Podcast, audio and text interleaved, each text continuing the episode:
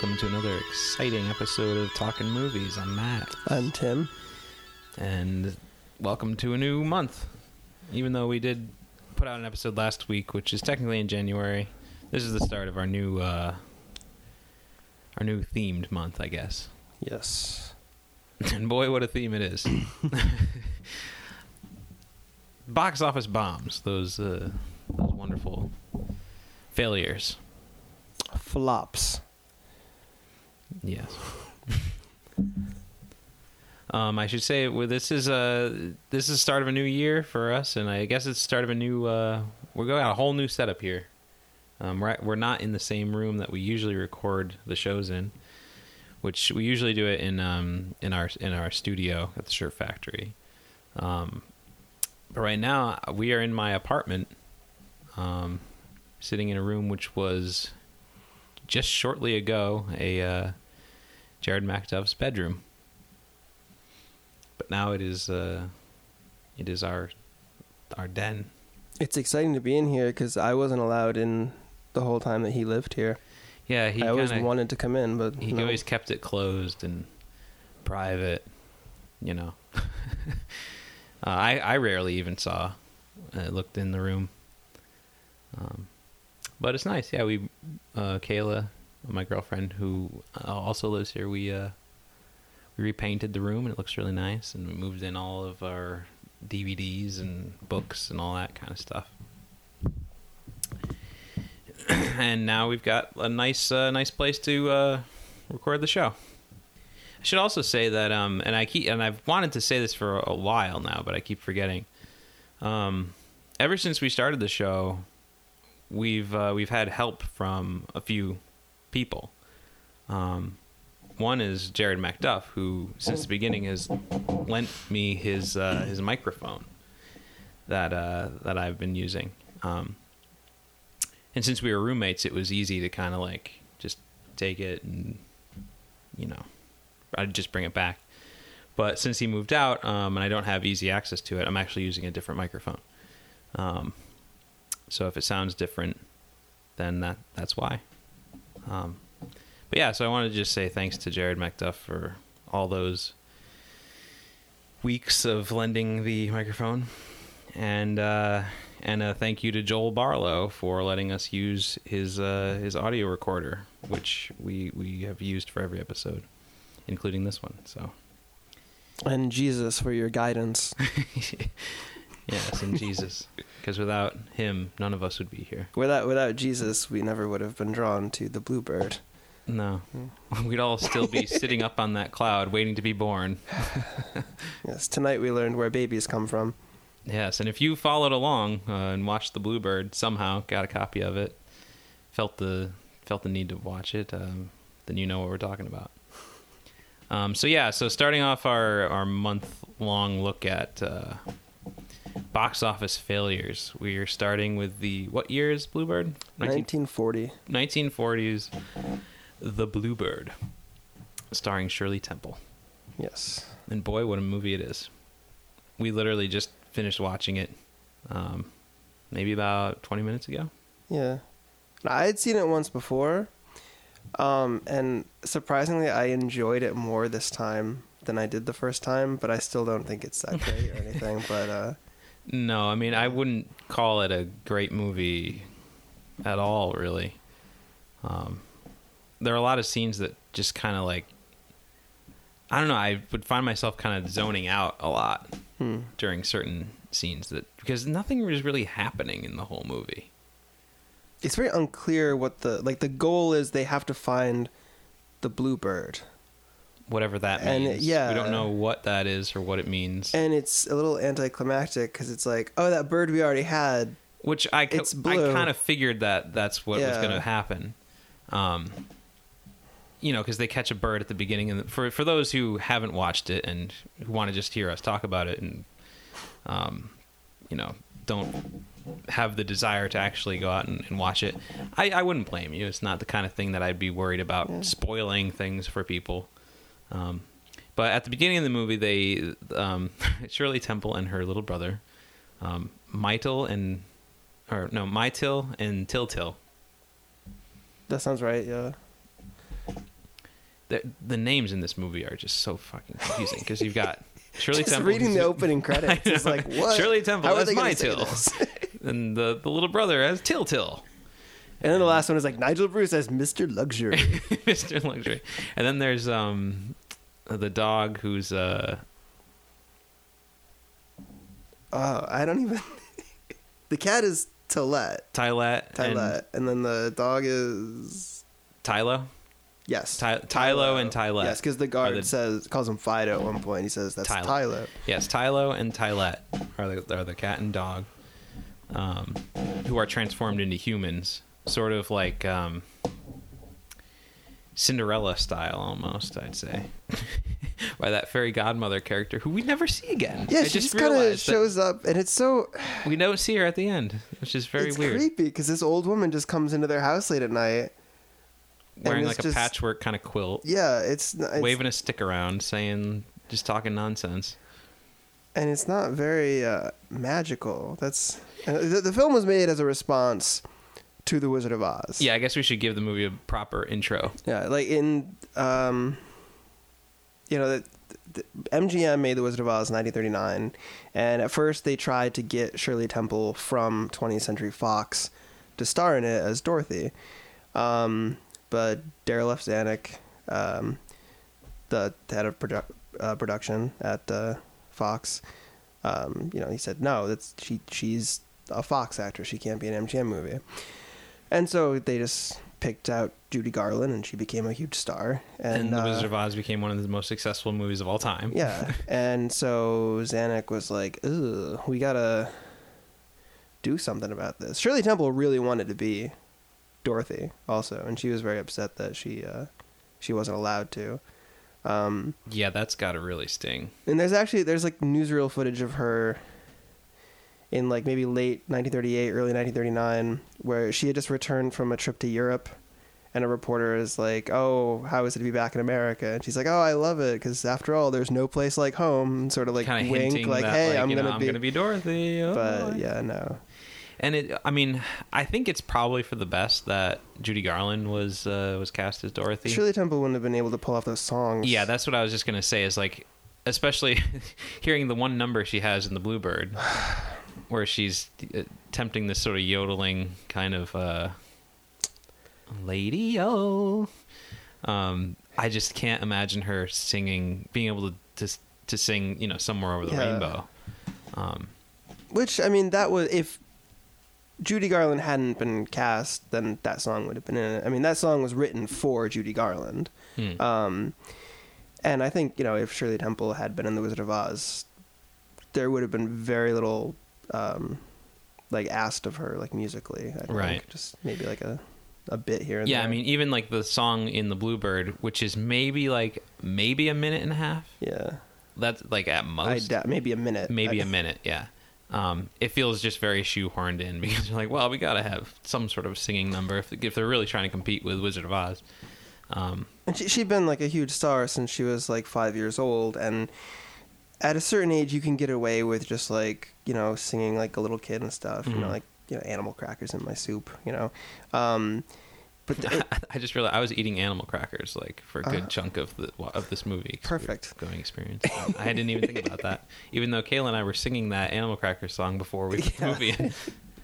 um, but maybe that's why i was like halfway through the movie i'm like i need some animal crackers i went and got a bag but by the time of the Bluebird, she's twelve years old. It, that's a tough age for a child actress. Um, she's not like just an adorable kid anymore. She's kind of getting awkward a little. Mhm. Um, she's still doing like the cutesy mannerisms, but it's just kind of obnoxious. She's playing a very unlikable character also, Yeah, which doesn't yeah. help. no not at all Um, but the I don't. I mean, I don't know the original Bluebird story. I guess it was like a folk tale, and it was adapted into a play, which this film is based on. And there had been a silent version, which I know nothing about. Um, I really only know of the story from this film, and it just seems like oh well, it's ripping off the Wizard of Oz. Like it even like having the dog and the cat hmm be human just reminds me of how like in Kansas they're like the handymen on the farm, right. And then, And then, then, in, in Oz, they- they are transformed into these living things. and there's the lame like the film starts in black and white Mm-hmm. and tra- and it goes to color and it's like what there's no reason for that to happen Well, I, I was gonna say like to the movie's credit, um, I think that the oh, like okay, it, the movie starts in black and white, and we have the whole little introduction scene. We see what you know Shirley Temple's life is like, her everyday life, and how she's a s- kind of a spo- like not spoiled, but she's like very selfish and like you know why Yeah. can't we have more and blah blah blah. And uh, you know the movie's going to be all about her learning learning her lessons about you know what's really important in life um, and then she goes to sleep. The transition to this wonder, the wonderland of this movie, the in the colorful, Yeah. magical world, is just really lame. I mean, especially, especially compared to the build up and and the the way that they really do it in the Wizard of Oz, where you know she's si- suddenly silent after the tornado and she walks to the door and then opens it up and it's like whoa and it really hits you like wow yeah look at this place and that's And a you- great like trick shot where you have, Mhm. like, everything is like the stunt girl playing Dorothy at the beginning of the shot is wearing like a black and white dress. Mhm. and then she goes out and then Judy Garland slips in wearing her like colored dress and yeah and it's um and and it's not just the color that hits you. It's like they open the door and it's like it feels like a wonderland you know? Like the sets are just amazing. Especially for the time. Like it just i can only imagine what it must have been like for people you know an average moviegoer seeing that like most most people probably hadn't seen too many color films at that point I'm sure they were crapping their pants. I know, like, it was right in the probably theater, really like, crazy. Oh my god! um, and it's become so famous that like it, it's sort of like a a myth almost that a lot of people believe that the Wizard of Oz was actually the first color film, but that's not true. Um, but it was certainly, I think, probably probably the first one that really, uh, um, I don't know, captured people's imaginations, and it used the whole notion of color to. It was like this. Uh, there was a story point. You know what I mean? Like Yeah, you use the the sepia tone to portray the dull life in Kansas and the color world to portray Oz. and the And fact that they very- mention the rainbow, Right. Like And we're that- going over the rainbow, Mhm, or mhm. like through the like spectrum of yeah, it's like the, it really utilizes the the whole color. It's a fundamental aspect of that movie. Um, and in the Bluebird, they really it's it's just it's really sad to try to like to see them try to emulate that because when we do go to color, it's like it's almost like a weird jump cut where Shirley Temple is is going to bed and like her mom is like kissing her goodnight. And it's like we don't even really see her go to sleep. We don't even see her like her head like hit the pillow and like she's like, All right, going to sleep now, like going to dream world. There's no sort of like transition dream transition or anything like that.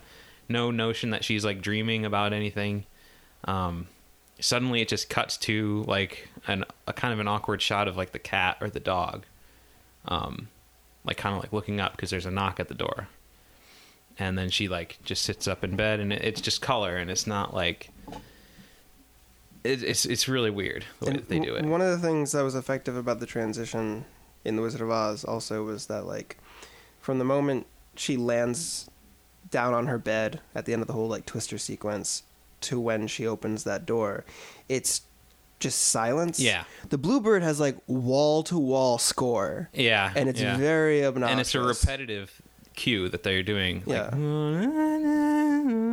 it's just this really just like it it sounds like they recorded like one cue and then just repeated it over and over and over again. It's like when you get one of those like alpha DVDs or any like public domain DVD of a silent film, and they'll just have like a few notes Right, played on the organ for the whole like hour and a half or whatever.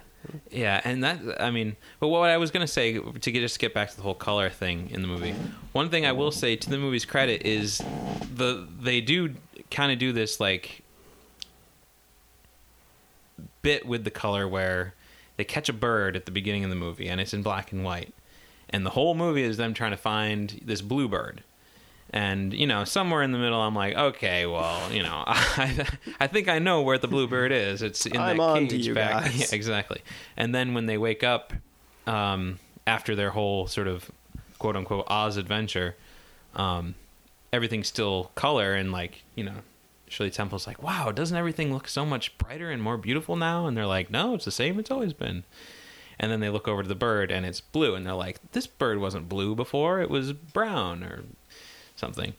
Um, Yeah, they do say brown. They should have said gray. yeah, or black but, or I something. mean, but yeah. I, I do kind of like that. Yeah. the way that that that, that uh, was, where you know the black and white world was kind of the way that she did actually see the world. Mm. Um, and having this sort of bluebird there the whole time right in front of her, and she's not even noticing that that it is a beautiful bluebird. I thought that was kind of clever. Um, It is one thing I think um, that bugs me about the Wizard of Oz is that at the end of the film, Dorothy is supposed to like appreciate Kansas and her home and everything, but the color is gone again, and it's not. It's like, oh, it's not like your life's gonna be colorful now. mhm. You just have to accept the drabness. Right.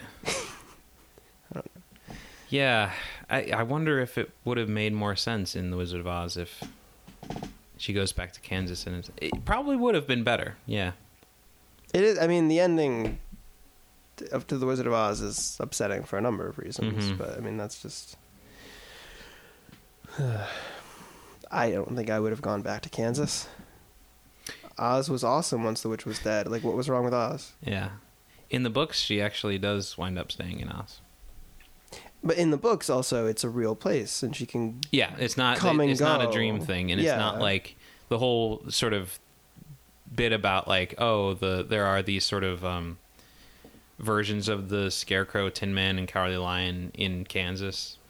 Those characters don't exist in in the book. It's just like she is transported to Oz via Yeah. tornado. There's no you know. No I think the tornado is like the first two pages of the book or something. Like, Yeah, and then it's Yeah. like Roy and Oz, and then she does go back home. Um, and her aunt and uncle are like, "We thought you were dead in the tornado," you know. I remember watching um, a documentary about Oz.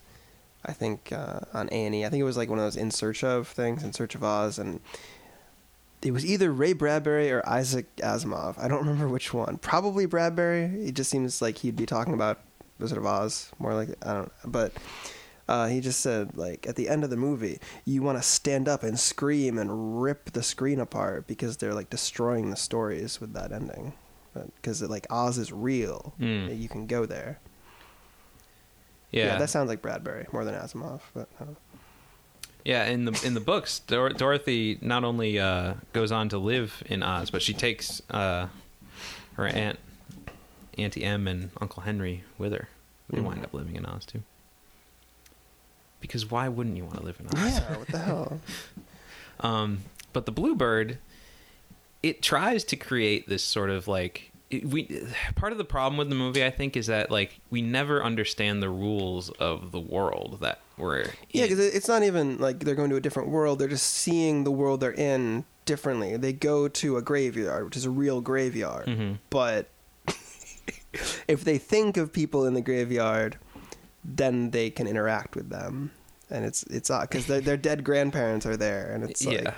They, it's like they're just sitting there sleeping until somebody thinks about them. and then it's like suddenly like we just cut to there's just a lot of strange like cutting around to different locations and we don't really know how the characters get there or why yeah, certain each- characters know how to get there It's clearly split up into sections, and at the end of each section, it just fades to black. and then, we're in the new yeah. section and the cat's like oh i know the way to the land of luxury. And they're just like all right let's go. And then we'll just cut to luxury you know?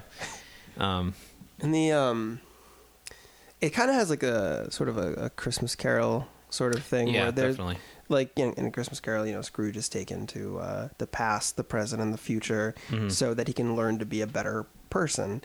And this one, it's like they're taken to the past and the future, and then instead of the present, they're taken to luxury. the land of which luxury yeah I guess I, that's odd. I mean, if they're sticking with like these terms, past and future, Mhm. it seems like it'd be obvious to do something with the present. But like why not go to the house the the children's house. Um, at the beginning of the movie, the the two kids, uh, Shirley Temple and her brother, are walking home and they're looking into this uh, rich family's house, and there's a huge Christmas tree, and they've got servants and Yeah. butlers and people walking around. Why not just like kind of like, oh, we're gonna go to like that house and like see what life is like there, and realize that you know the kids are spoiled and they're like you know. I mean, eh, all all the um the, the character transformation is just so like there's no nuance to it at all. It's very just like, you know, we're just Yeah. going to hit you over the head with the idea that like like they're in the land of luxury for maybe like 2 minutes and all the and it just they're like they just suddenly become these spoiled brats like I don't want to be on the merry-go-round anymore. Give me that horse. No, it's my horse. No, it's not. and they're just like at each other's throats. And it, you know, instead of like you know the, the mantra of like storytelling in film is like you know show don't tell there's too much telling going on in this movie the the whole thing is driven by like the dialogue which you know and like i said there's no kind of like nuance to it. They're just hitting you over the head. And we're not really seeing anything really happening. Yeah. you know? And in a movie like this that's trying to like pull a wizard of oz it's very strange because that was the whole great thing about the wizard of oz is how visually stimulating it was. Like we are just watching the film you're in oz. You Yeah, just totally. see these amazing things. And like there there are um i will give the bluebird credit for like some little like set pieces. I, I enjoyed the uh, kind of like sped up slapstick shtick at the end of uh, the luxury thing. Right with with like the dog kind of bumbling around and stuff. And um the fire in the woods uh that it could have sequence been you know. The, I mean, those effects, even in 1940, they had been done better. Just a year earlier in Gone with the Wind, the burning of Atlanta is like amazing, and then you watch the Bluebird right after it. It's like, why didn't they? Why it's a year later? Why isn't it better than that? But at the same time, I don't know. Like I, I like the artifice of it. I mean, it's a fantasy anyway. Yeah. But- Um, but yeah, I mean, it's interesting. The whole time I was thinking, like, clearly this this movie has like some money behind it. Like, it has a, a fairly Yeah. high budget because there are these big sort of like set pieces, like the burning of the forest, and like they're building all these like sets. But they're not very like interesting sets, And they're it seems like there's a lot of money spent, but like you don't see it on the screen at all. You know? And I, I feel like it's almost just the way that the sets are shot. Because you have those big winding staircases and mm-hmm. the luxury thing, and it's just like It's just so flat and like Yeah, and it's um I mean that that might be one of the differences between like, you know, I mean this is clearly a Fox film. Wizard of Oz was an MGM film. MGM I mean they might not have had like the best films, but like the technicians were the best and like everything like l- always looked great even if often the films were kind of like boring and stagey and stuff mhm. um, Fox always seemed to have like they were obsessed with like realism, which is odd when they're doing like a fantasy film. It's just like we're gonna shoot just straightforward. Here's what's going on. Like I mean, like Zanuck, you know, he he started out. He was known as like the fifth Warner brother when he was at Warner Brothers in the 20s and early 30s, um, and he was like one of the ones bringing in all like the gangster films and the social realism films of that era. And then you know he took off and did 20th Century Pictures, and then they merged and it's 20th Century Fox. And um, aside from like a few, like if you had a director like John Ford or Rouben uh, Rouben Mamoulian working on a Fox film, like clearly they had some like style going on. But for the most part, until you get into like the mid 40s with like a lot of their film noir, um, it's it's kind of rough like watching a lot of these Fox films. Mm. And when you get like a guy like Walter Lang directing, who you know, looking through his filmography, the films that he's directed that I've seen, I enjoyed all of them. The But the, they were the director of the Bluebird. Yes, um, but they, you know, he's nothing special. He just Mhm. happened to be the director hired, and like Henry King was like the big like 20th Century Fox director, but none of his films really like did anything great. He just kind of aimed the camera and said action to a degree. Yeah, it feels like they had all the elements of like a Wizard of Oz on paper, Yeah. but just the execution felt very like it feels like it's very like they just rushed it. Like they just pushed it out. And uh didn't really they didn't capture the heart of of what made the wizard of oz so successful and just the nature of the story just doesn't really like it's such a strange thing. It's almost like let's take everything about the Wizard of Oz that made it great and like suck all the fun out of it and insert all this sort of like dark, depressing kind of like The little sister. yeah, When they meet the girl in like the land of children waiting to be born, and yeah. she's They like, they travel to the, to the future, which amounts to sort of like a almost like a it's like Mount Olympus. like yeah like i was gonna say like a greek sort of vision of heaven where there's all these children like in in togas and like really short skirts even and um it's all these children who are like the future children they haven't been born yet and they like wait around for you know what seems like eons or millennia waiting to be born um and there they uh the the two main characters they meet their little sister their their sister who is yet to be born. She says like i'm gonna be coming like in about a year. So you better watch out. And they're like yay we're gonna have a little sister the three of us. Woohoo. I'm like well i'm not gonna be there for long. Like what? You're you're you're gonna go? Yeah. And they're like all right well well bye yeah, they're not too upset about We'll it. tell mom that you're uh, that you're coming, and she's like, "All right." And then they sort of like do this like zoom in on her smiling face, and that's it. And it's like, that's horrible. And it's not like that girl was going anywhere. It was odd that they said goodbye to her. She could have like hung out with them for Yeah, the rest of right? the time they were there. She was like one of the first kids they met. And there was also, um, I guess, Abraham Lincoln waiting to be born. Is that who the they're? I'm assuming. Because when because the movie is set in like the early 1800s, I guess, because they're talking about Napoleon. Yeah. Um, And so if he became president in 1860, he was waiting to be born then. And Yeah, that's so weird. And yeah, it's like I didn't yeah, I didn't make the Lincoln connection. I was just like, who's this guy? They're like, you know, he gives this sort of like patriotic speech about all men should be created equal as it is up here, all- as it is with the children in heaven. Um, I must tell, you know, the men on earth. but they're going to destroy me. Yeah, and Shirley Temple's like, yeah, you got to do it. They'll listen. Like, no, they won't. They will destroy me. And it's like this is coming from like a nine-year-old kid. and it's creepy that like they know their fate.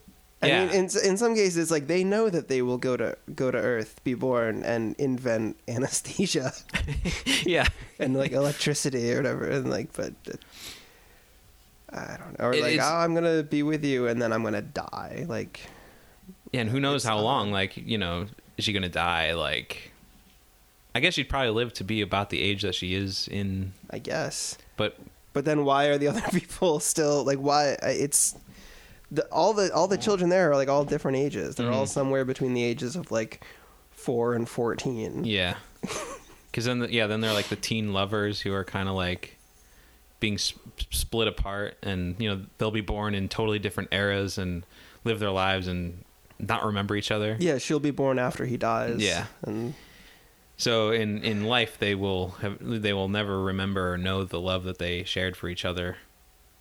And it's like we're getting all of these things in the span of like five minutes. They're just throwing all this shit at you, and you're just like, "What the hell?" There's And all these weighty things towards with the end of children. the Yeah, it's right at the end of the movie. So like we've been with these other characters and we've been following their journey to the degree that we care about it. And then all of a sudden it's like here's all these other things to think about. Yeah. and it's just like, good God. And it's like, but this is that's that was sort of the culmination of just like a lot of real dark, kind of real weighty issues going on. Yeah. Like r- right from the uh, like when you get into the cemetery and they're like meeting their dead grandparents. There's this whole sort of like it almost felt like a like a guilt trip with these Mm. like the the grandparents become alive when you remember them. Like you, the, or like the the dead become alive when you remember them. But the way that they show this is like the the grandparents are like sleeping outside in the cold, like nestled up against each other, almost like un, you know just totally lifeless and, and dead. And when they when the children remember them, they the light comes on and they like kind of wake up and they're like, "Oh, they remembered us." And we, we can live again, and they're like begging the children Finish to stay, you know, because the, the children show up and they're like, "Please don't go," and they're like, "But we have to, Grandma, let go of me, like stay." I'll make you I'll the make biggest apple tart you've ever seen. yeah. No, please don't go. We don't want to go back to sleep. And uh it's yeah, it's just really crazy.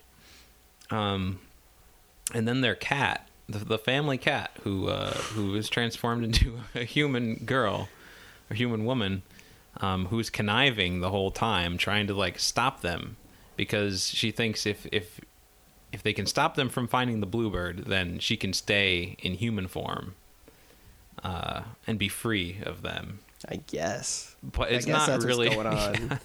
um, she has this whole kind of plan. Like after she tries to like trip them up along the way a few times, but when all that fails, she turns to the woods.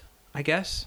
Yeah, the, nature. calls on the the mighty oak, and he calls the rest of the tree gods. I guess. Which are basically they're depicted as almost like lumberjack looking guys. And one of them is played by Sterling Holloway, who is probably best remembered as the voice of Winnie the Pooh.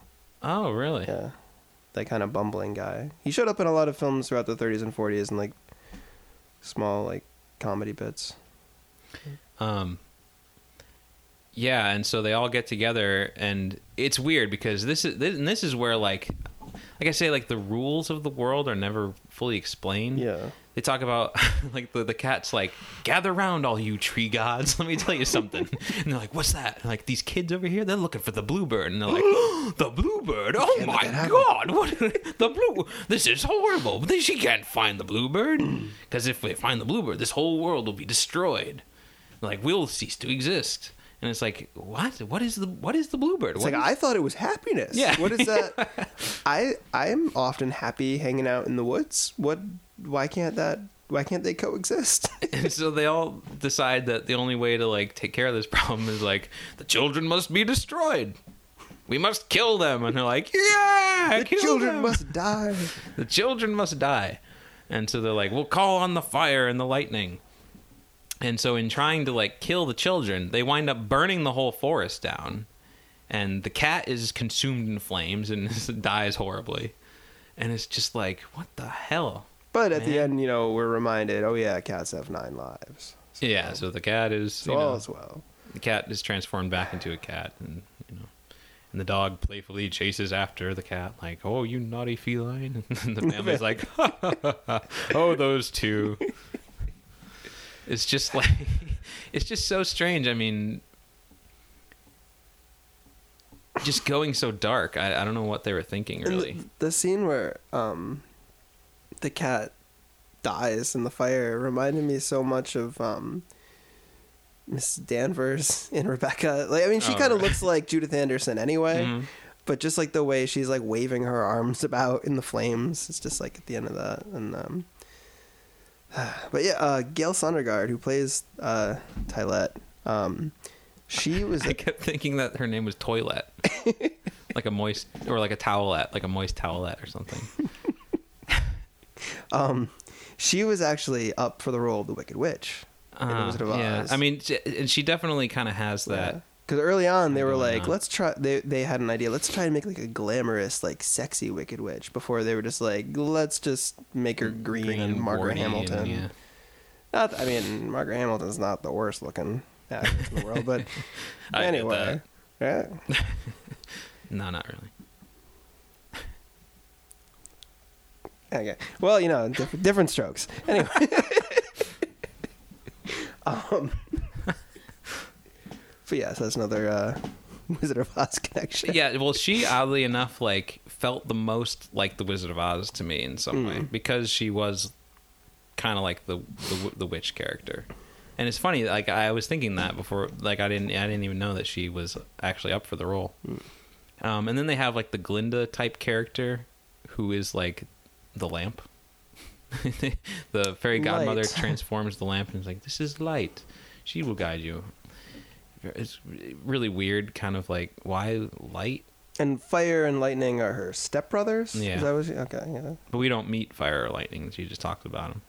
It's just just a lot that like we're not seeing or we're not like really experiencing. Maybe in the original story it's all laid out clear, but I have a feeling there's even less going on there, and it might have been like adding too much that made it a big convoluted mess. Yeah, it like, could be. trying to lay this heavy like like i'm sure all like the symbolism was there in the original tale but just hitting us over the head with it Mhm. just gets kind of old Yeah. So yeah, I mean it's it's no wonder to me that this movie failed, Mm. especially since I mean I'm pretty sure like the Wizard of Oz had a long theatrical run. I don't know for sure exactly how long it was in theaters for. Um, but I could imagine because I think I'm pretty sure Wizard of Oz came out at the, at the towards the tail end of 1939. Um, so they could have even been in this the- in theaters at the same time. it's possible Um, and I, I just can't imagine like anyone wanting to see the Bluebird over wanting to go see the Wizard of Oz, or like the poor kids who like missed out on the Wizard of Oz and like oh everyone's talking about it and I missed it. And the parents are like. We'll go take you to see the Bluebird, and then they're scarred for life because all this horrible stuff happens to these. a few days after watching the bluebird the mother's like guess what? I just got some news. You're gonna have a new baby sister. No Yeah, exactly. Like, and th- that's what I was thinking. Like, this movie, like, if I, like, I could just imagine there's some family out there somewhere who's like, instead of having the Wizard of Oz growing up on like a VHS tape, like they had the Bluebird and they watched it a bunch of times when they were a kid, and when like, the movie feels like it's aimed at a very, very young demographic. yeah You know, like the five-year-old, six-year-old crowd you get any older and you start like questioning just like what the heck is going on? You know what i mean? And you like but at that young age like i feel like it, this movie could actually do some i'm not going to say damage but like really put some weird ideas in your mind about just like the nature of of death and life and kind of just all that stuff I don't know. It's it's very strange. Like I imagine the whole like heaven children yet to be born scene. Like I imagine that's what a lot of like anti-abortion uh, people kind of imagine real life to be. You know, there are all these people waiting to be born, and you're the one who's stopping. you know, poor Jimmy from being being the born. response to that is like well poor jimmy is in love with that girl up there and i want them to stay together so yeah, exactly. he's not coming out of me Um, but Jimmy needs to invent anesthesia. You're gonna be. It, it- I don't know. The, the the movie just has so many like strange ideas kind of shoehorned in that they don't elaborate on, and you kind of just get like little tastes of it. so much of the like obvious attempts at humor kind of fall flat but um, we definitely laughed often just at like they'd say these ridiculous things or there'd be these like creepy moments and it's Yeah. just you can't do anything but laugh at that it just it, it was so disturbing you had to laugh Yeah, and especially it being like I mean, and, and Shirley Temple and her and her younger brother are both you know considerably younger than Judy Garland was in Yeah. The Wizard of Oz. Like they're they're children, you know. Yeah. And so it's just weird. Like there's they're just surrounded by all these old people the whole time, mm. and creepy old people. Very weird movie. and it was remade in the late 70s I would be Um, very fascinated to watch that movie. Apparently, one of the uh, I don't I know very little about that film. It was directed by George Cukor, one of his last. Um, what a way to go! and um, like I was just like looking up just some random information on it before today, and um, one of the criticisms of it was that it was like there were so many like big stars in it as like all like the minor characters that you kind of like lost like the little kid characters who were Hmm. supposed to be like the stars of it. And it seems like they did that again. They just like surrounded these like two little kids with all these like old people, and it's it's odd. Yeah. And he like in this movie, like even like the uh, like um Tylo, like he's you know he's supposed to be their sort of like faithful companion, kind of Yeah. like the cowardly lion guy, and he's just kind of lost in the in the story. He's not like developed at all. He's just kind of there. this chubby middle-aged man who hangs around these little kids. Like just making like really just obvious kind of like just these lame duck jokes and sort of physical and doing like the sort of like Abbott and Costello, like the heavy breathing thing. Even though I think this is before uh, they'd made any movies.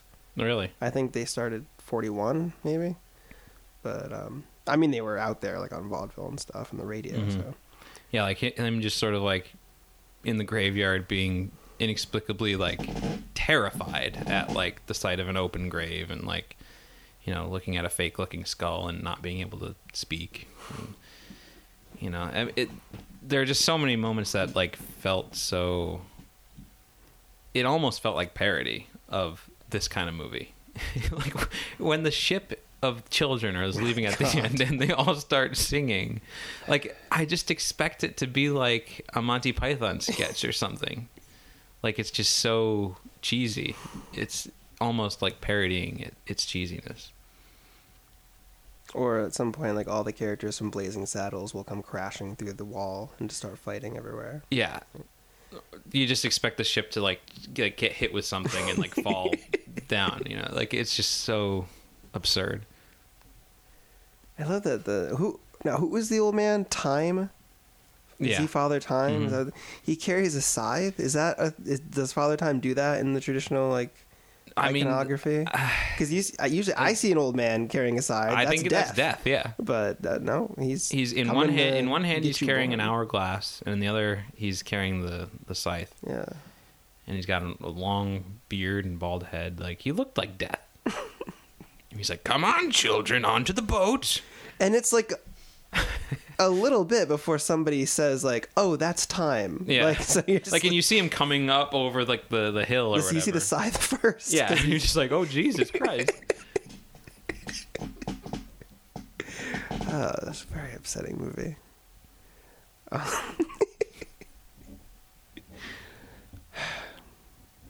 we had uh, we mentioned briefly right before we started recording. Uh, Nigel Bruce is in it, who we know from Suspicion and Rebecca, but apparently most people remember him as Doctor Watson in all the Basil Rathbone Sherlock Holmes films. Oh, I haven't seen any of them. no me neither And those are supposed to be like the Sherlock Holmes films.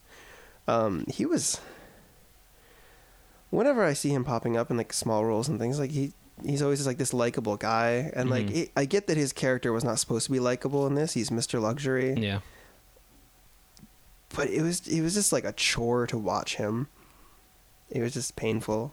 I don't know. And and at the end of the luxury scene, he has like that profound line yeah where, where she says. I don't remember the line. She says something, and then he responds, and what is it? um yeah she says uh Oh, like they're too they're young, too young to appreciate or they're too young to appreciate luxury. And then he, we're too and we're too old to escape yeah, he like it. turns to her like as it fades out, like Mhm. it's yeah we're too old to escape it um yeah i mean the whole luxury sequence really like i think that's like the the low point in the movie that and maybe like the the graveyard scene i felt like mm. they were just too long and like even though they're not that long they just feel too long because like nothing. the film itself is only like eighty something minutes long. yeah it's Um, just like i don't know you don't feel like we're progressing anywhere that and that's one of the like and i've tried to like work a story out like this like the um the wizard of oz style like going on a quest meeting like fanciful characters along the way kind of story it's hard to do that right to tell that kind of mm. story without it just feeling like oh, I walked here and and this thing happened to me, and I walked here and this thing happened. And where, where it, sometimes it just feels like things are happening around the main character, and the main character doesn't have any sort of like real direct input or like action in the. Uh, they're not affecting anything. Things are just happening around them, and characters kind of pop up that don't have any real impact on the continuing story. Um, this movie, you know, falls into that trap. I That think. was my big problem with. Um, I haven't seen the new one, but last year when I saw the first part of The Hobbit, Hmm. it was just like, oh, these guys are walking around. Here's some monsters, right. Things then the- they're just kind of happen. and then they do that again and again, and then the movie just kind of like hmm ends. But it's not over. You got to watch two more movies. and that's one of the things like that the Wizard of Oz managed to do really really well Mm. is that it feels like it feels like we're we're going somewhere like we have this trek that you know we have to follow the yellow brick road it's a very like you know kind of simple idea that and it's you can clearly you can see it it's a visual thing that like you know where you know it's like this is the land of Oz. You need there's a clear goal. You need to go to the Emerald City follow the yellow brick road and get there. And we're meeting characters along the way but like they stay with her and they all you feel like they all change as as as you by the time you get to the end. Um it's like that's one of like that. It's like Star Wars when Right, like, yeah. Luke has to go meet Ben Kenobi, and, And then, then he's they- got R two D two, yeah and then, C-3PO, then they, meet Han Solo, and then Chewie, keeps, and then they meet princess leia and yeah it's like which is another great like mythical Right, sort of thing. yeah. It's like um and at the same time it feels like the story is like it feels like the the main it feels like luke skywalker is driving the movie forward you know we're invested in his kind of plight. We want to see him succeed. Same thing with dorothy like we we understand you know what her wants are and we can sympathize with her especially since she's a very sympathetic character and we she's likable from the very first scene that she's in. Mm. In the bluebird like the opposite is true where it's like you have a very unlikable spoiled little brat of a character and uh, we don't know what the heck she's trying to do. Just find a bluebird. They just keep saying you gotta find a bluebird. Gotta find a bluebird. And it's like what does that even mean? And everyone else seems to think it's this big deal but like and we never really know what the bluebird is supposed to be. It's just happiness. it's just this vague Mhm. kind of concept. Um and apparently originally it was supposed to be even more magical than that or they were giving happiness a lot more credit than it's due maybe which sounds like a weird evil thing to say but um originally they had shot a sequence where well there's like the little like uh invalid girl right the the, uh, beginning. the there's a sick little girl yeah who's bedridden or she's been in bed for a year I think. and uh, at the end of the film she's just walking around mm-hmm. and her mother's In- like oh you can walk yeah. And originally they shot a scene where Shirley Temple's character gives her the bird mm-hmm. and she like takes the bird and she like dramatically like gets up and she's like I can walk and it's like this big scene. Yeah. And Shirley Temple's mother was like no. That that actress is overshadowing Oh, my daughter. brother. So they and like um the director Walter Lang was just like call- fine whatever. He, Like, well, he called the it. actress into his office and was like, "I want you to know before, like, the premiere's in a week. I know you're really excited to see the movie. I have to warn you, the scene you're most proud of, I had to cut. I thought you were amazing. You know, I'm very proud of you, but no one's ever going to see it yeah, it's like Shirley Temple made this studio what it is with her movies, basically. Like, and like in the Depression, like, it was the Shirley Temple movies that were like pretty much driving Fox. Hmm. So. Yeah, that that is uh, that is crazy, and it like it fe- and it it really does affect the movie because it it feels just like very kind of just thrown in yeah there. very thrown in. and it is um just- when i mentioned the great depression it reminded me like it's 1940 when this movie is coming out so world war ii has already started hmm and there's like this notion in the film of like, you know, the father's gonna go away to war, at the at the beginning, and then at the end it's like, no, everything's fine. yeah. False alarm. Sorry, I got my I got confused. I thought there was a war. There's not a war. You could just Merry Christmas. Have a good time. I'm gonna uh, s- goodbye.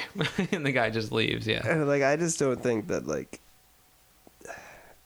the world at that point was ready to be like, yeah, war is just you know whatever. Like it's it was it was happening, and then no, they weren't sure if like the U.S. was going to get involved or like if they were when they would get involved. But, Right. Like yeah. Europe was already there, hmm and um, and also yeah, it is sort of like a. Nothing is really made of it, but it is sort of a Christmas movie. It is kind of a Christmas movie, yeah. Because at the beginning, you know, they're talking about the bird maybe being like a Christmas present, and then they're seeing the big Christmas tree, and they're you know, which is almost like uh, Fezziwig's party, Yeah, exactly, yeah. Or Fozzie-Wigs, or whichever movie you Yeah. um, whatever your Christmas Carol is. Um, yeah, and then at the end, like, yeah, it kind of ends with this like, "Merry Christmas," like everything's okay. yeah, and it's like, oh yeah, it's Christmas. Like the audience is like, oh, I forgot about that. Yeah. So it, it it very it does really feel like it is inspired by the the Christmas Carol. Hmm. It's a strange mishmash between Wizard of Oz, Christmas Carol, and An the Mexican trip. Santa Claus Yes. or something Actually, yeah. I mean, the scene with all the with the kids, children. it yeah, just reminds me of the slaves making the toys. yeah, totally. the the stereotype slaves from around the world. Um, Although all the kids were white that Yeah. were waiting to be born. I did notice that actually. I was thinking about that. Although I mean, there was there were at least Jewish ones. They did. The last kid called was a Zimmerman. So. But still, like those are all the kids in the world. That's Zimmerman was like an afterthought. Like, oh yeah, Yeah. and Zimmerman, get over here. I guess you can come too. Last on the list. What uh, what uh, have you seen other Shirley Temple films aside from? I know you've seen later on. You've seen Fort Apache. I've seen Fort Apache and and the Bluebird, and that is You haven't it. seen any of her like little kid Nope. movies. Or, right, well, if I had to recommend one, it would be uh, uh, Little Princess, which was 1939, and um, it was I think it was her first color film. And it does it sort of has like fantasy elements. At least she has like a dream sequence, which has fantasy elements. But the film itself is actually like a semi-serious melodrama about like a child who's like left in an orphanage when her father is like missing in the war. Mm. Um, yeah, I now I this is one of those films that I watched several times as a child, but I have not seen in a long time. So my memories of it are very positive. hmm It might not hold They up might be kind of over. now. Um, I've heard really good things about Wee Willie Winkie, which was uh, the first film she made for John Ford in 1937, and which was the reason why he wanted her for Fort Apache uh, ten years later, Mm. because he was like, I knew then she was a great actress, but I don't know if that really holds up ten years later. She was a great child actress. Right. That doesn't always. I mean, it's hard to like make that transition. Yeah. You know, I mean, because when you're a kid, like you just, I don't know, the the world is just a totally different place, and like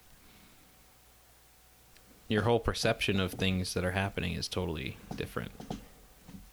and she was making films when she was like three years old and that's like all she ever knew Mhm. it's creepy to see some of her really early ones or like pre-code films where she's just walking around in a diaper being playing like a little like baby prostitute and stuff like um That does sound creepy. it is very good there she did there was a, a fortunately short-lived series of films that were sort of like a takeoff on the uh, the Our Gang films, which were later Little Rascals. Mhm. Um, where I don't even know what studio. I think it was just some like Skid Row like uh studio just was like let's get some kids and make some movies and they would act out it would be like all kid casts and they would act out these like very like adult scenes like sailors on leave hanging out in a bar and she'd be like hitting on them and trying to turn a trick.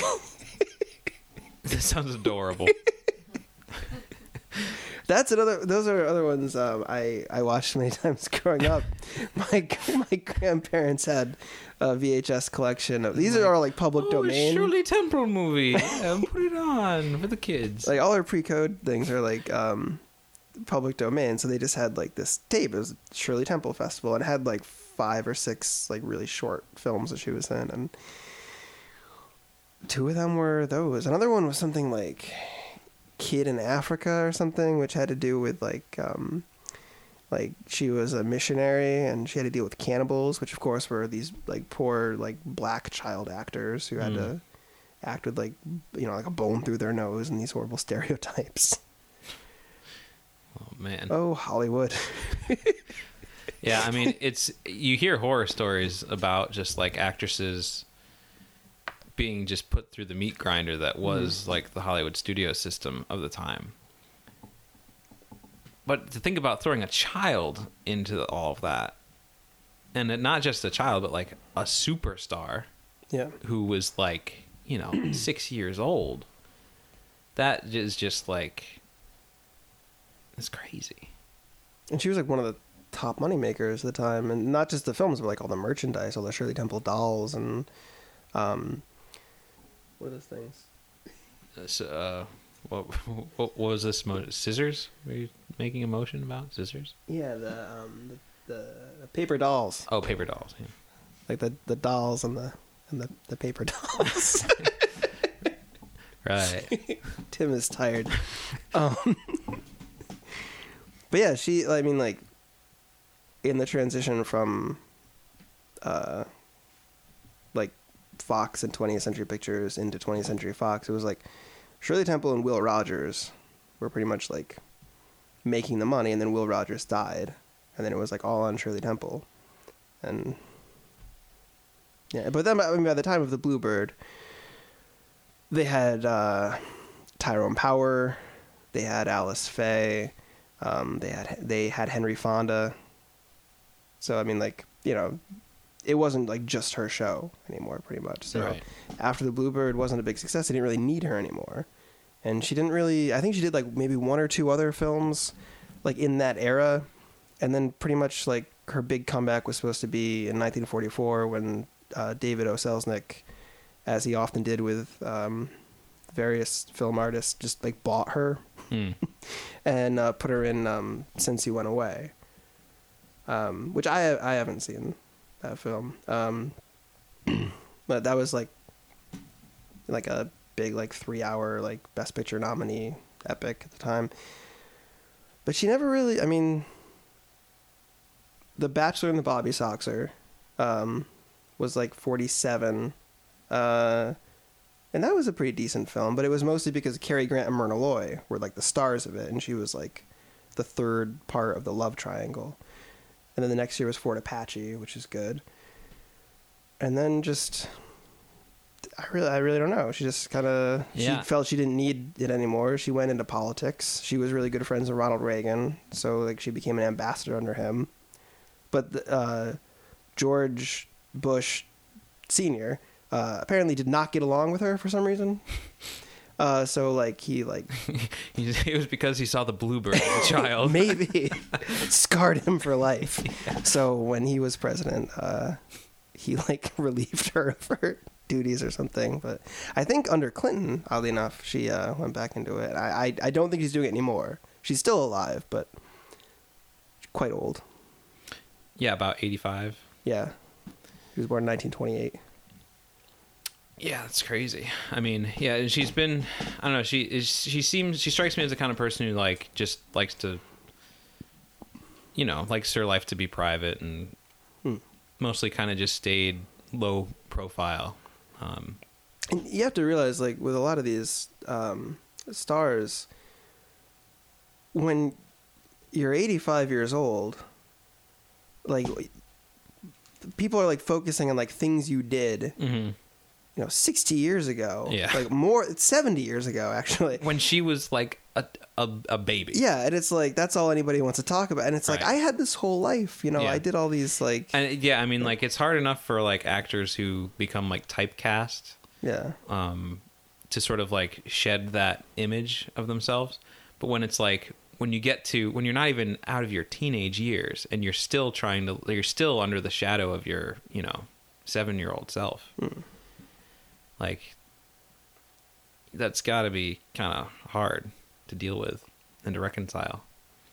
Um, but yeah, I mean, I don't think that like it, it, it, it's easy for a lot of people to um, to kind of measure an actor or a director or any kind of artist, musician, measure their worth by like, well, what have they done recently? Like, they just did this one thing and then they he hasn't worked in you know 20 years or something.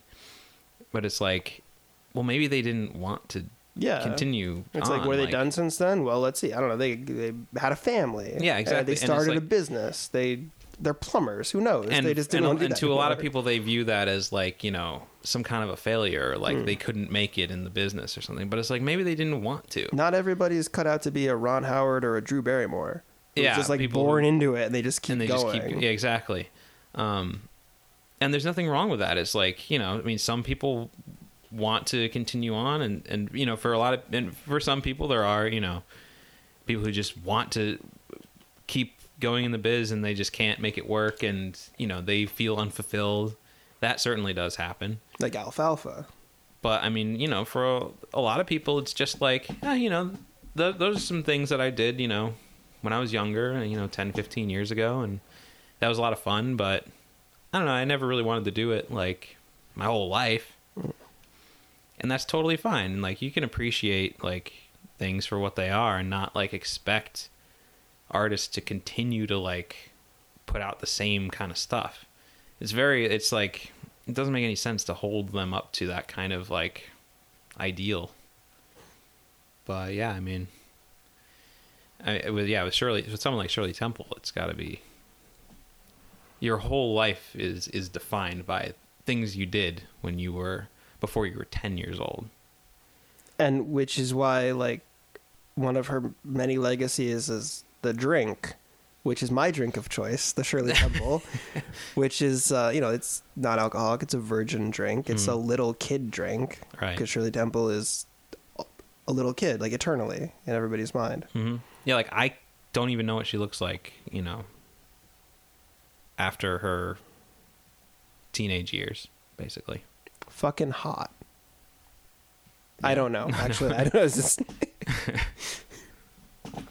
Um, but yeah, I guess uh, I guess that was the Bluebird. that was the bluebird So we need to decide what other movies we're gonna watch this month. we do should we skip way ahead to the 80s or should we stay back in like the 40s 50s Well, we've got three more three more uh, weeks to go in January. Um, it'd be nice to. I definitely want to do something more modern for like by the by the end of it. We should do something that's like like Gigli or John Carter, yeah, something like that. That'd be cool. Um, Jonah Hex. now Tim, we went over this. oh yeah, and that's funny because last time um, we were talking about Megan Fox, and I was and I was like, have I ever seen a Meg- have I even seen a Megan Fox movie? But I have because she's in Jonah Hex, Uh, um, and I've seen that, and it's uh, yeah, it's terrible. well, we don't have to watch that one then. Um, but I I've got a list here of the uh, the top. Uh, well, the, the top, I, maybe the bottom. I don't know. The biggest box office flops of all time. Um, and it's kind there's some interesting things about this uh, about this list. Um, this is on this is according to Wikipedia page. Um, it's it's a list of fifty. Um, do you know what the number one movie is? And they measure this by like how much money the movie lost, and not like by percentage, but just like how many. You know, what is the biggest number of dollars that were lost in in the in the making and release of a movie? So the biggest flop of all time. Yes. What? What with with an estimated loss of a hundred and, over a hundred and thirty million dollars. Mars needs moms, which came out in 2011. It's an animated movie. I remember that coming out briefly. Yeah, yeah, me too. I remember seeing a trailer and being like, eh, you know, I don't, I don't really want to go see that.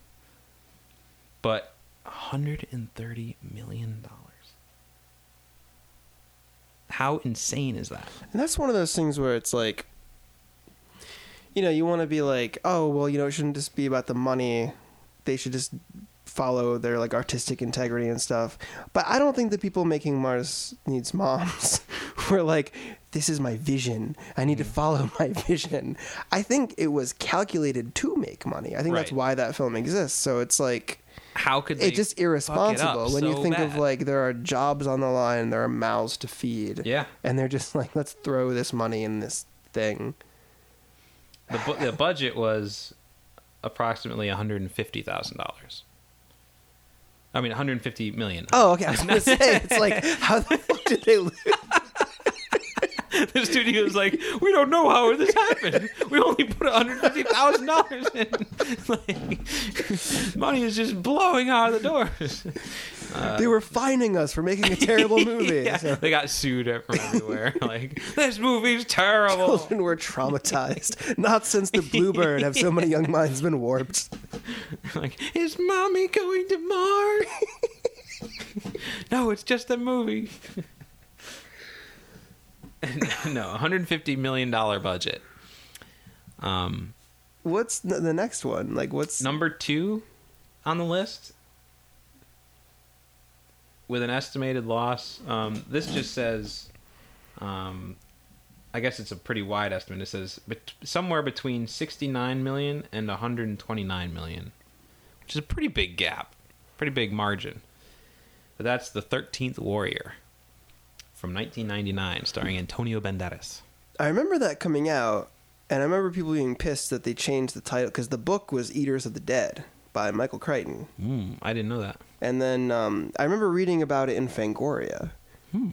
And um, just it was like one article saying like this movie's coming out. And then like I never heard anything about It. I didn't realize it was like a big budget movie. Yeah. They- I don't think they put much into promotion. I saw the movie actually. I um not in theaters, but I remember being I remember seeing commercials and stuff and being like, I want to see that movie. This is 1999, so I was like 12 years old, um, or 13. Um, but I rented the movie on on VHS when it came out. Um, I remember watching it and being like, eh. Hmm. um, and I don't remember really anything about it, but yeah, I was surprised to see that um, as as number two. And what's even more surprising is at the bottom of this page they have the top ten films adjusted for inflation. Hmm. So this is like you know, if you know, after you put all the money in in you know you compare it, and, you know just for inflation. um, Thirteenth Warrior is number one on the list. Wow. You'd think people would be talking about that film more. Yeah, You never being hear like, anybody- So it is like pretty much like the biggest. Everybody always they'll they'll throw time. out, you know, like Waterworld and Hudson Hawk and things like that. You never hear anybody talking about Thirteenth Warrior. Yeah, and what's funny also about Waterworld is that um, it's not on this list at all. It's not in the top fifty, according to Wikipedia.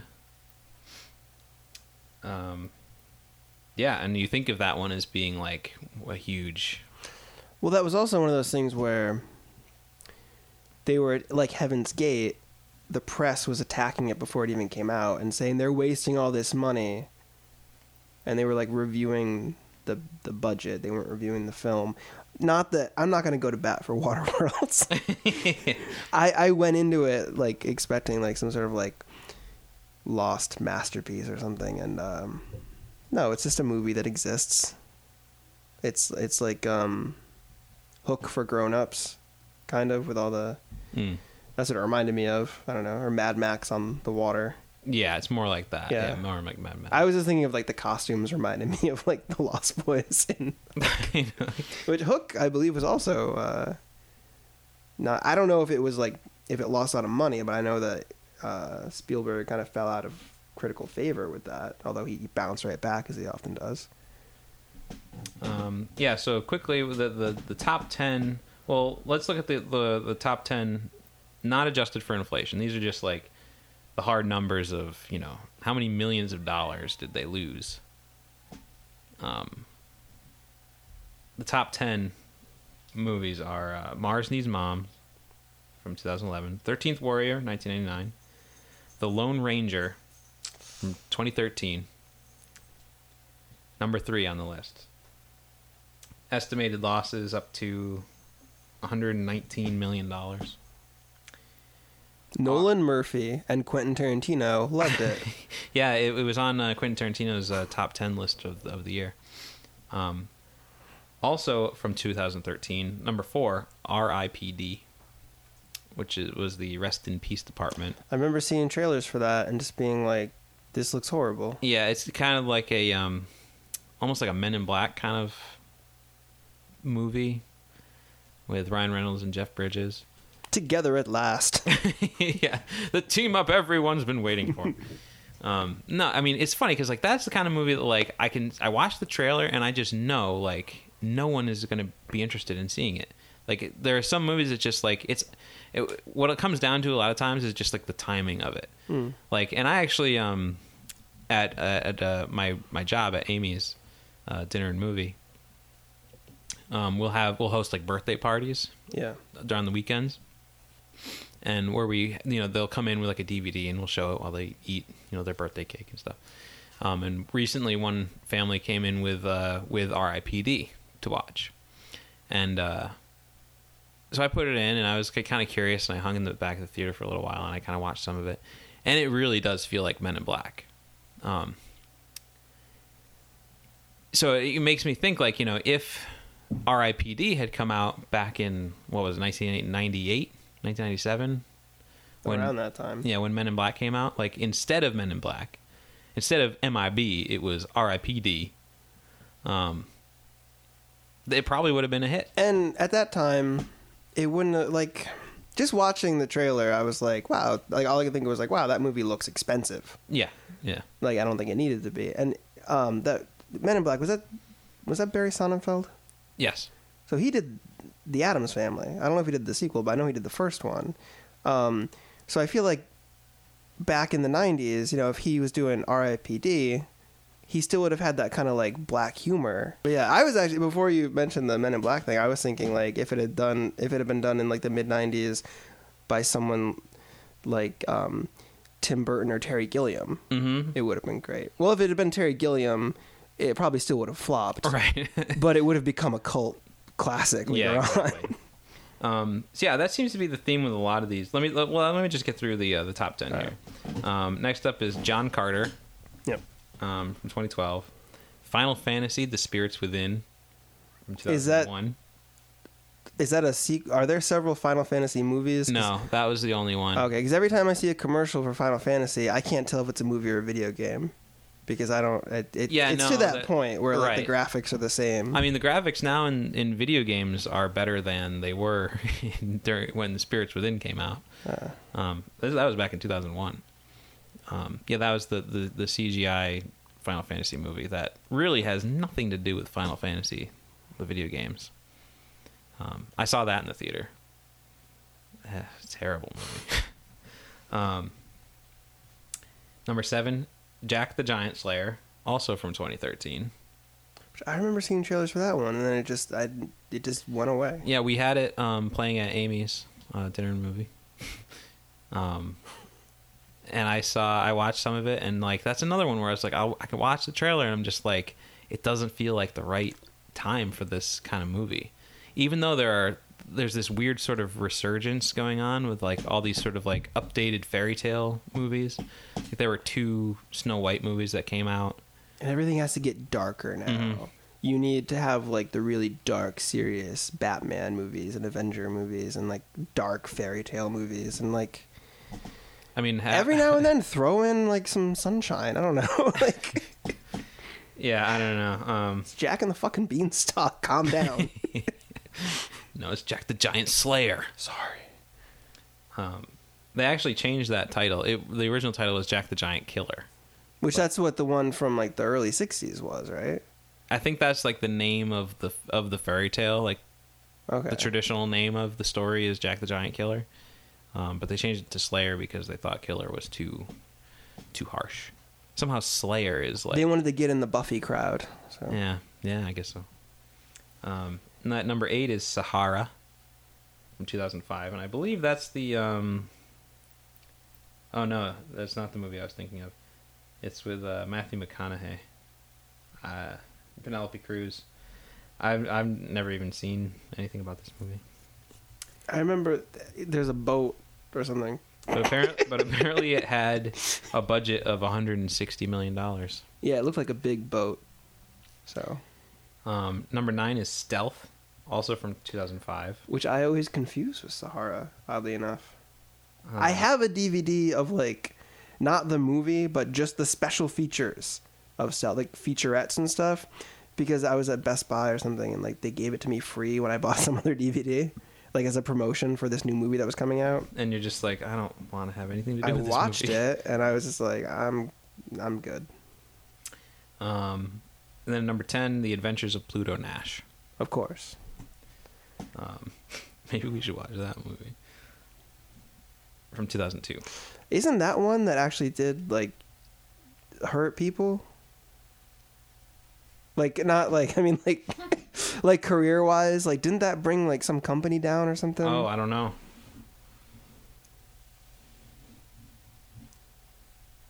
Yeah, it lost uh, 96 million dollars.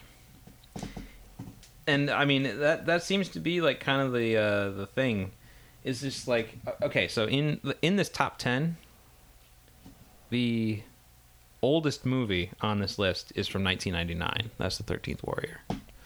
3 in the top 10 are from 2013. And then But this is not this is the one that's not adjusted for inflation. yeah, not adjusted for So, inflation. Yeah. Um, but even when you adjust it for inflation, the top Several 10 of them are still on the yeah. two 2013 movies, yeah. Lone Ranger and R.I.P.D. are still on the list. The oldest movie on the uh, adjusted for inflation is um, 1964, The Fall of the Roman Empire. Which I don't know anything about this movie. That's uh I think Anthony Mann directed that. And I think uh, Sophia. Loren or something. Uh, Sophia Loren, Alec Guinness, Christopher Plummer. Yeah, I guess. Um, yeah, that lost, uh, adjusted for inflation, 125 million dollars. But yeah, the, so the the uh, the adjusted for inflation, you got 13th Warrior, Cutthroat Island from 1995.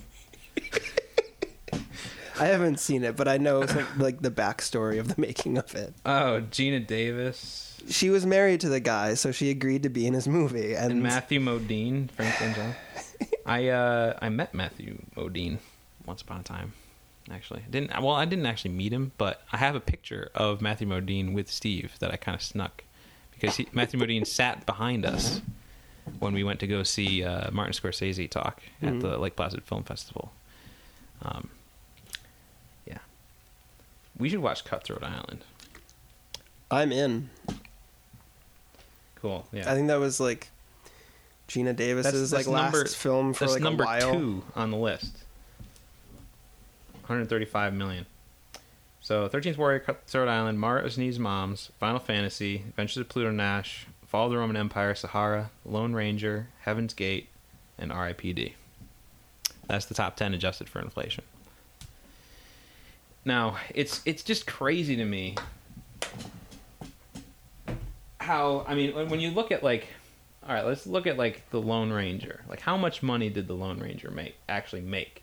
Not just, you know, what it lost or what the budget was. Right. The movie Lone Ranger made over 260 million dollars.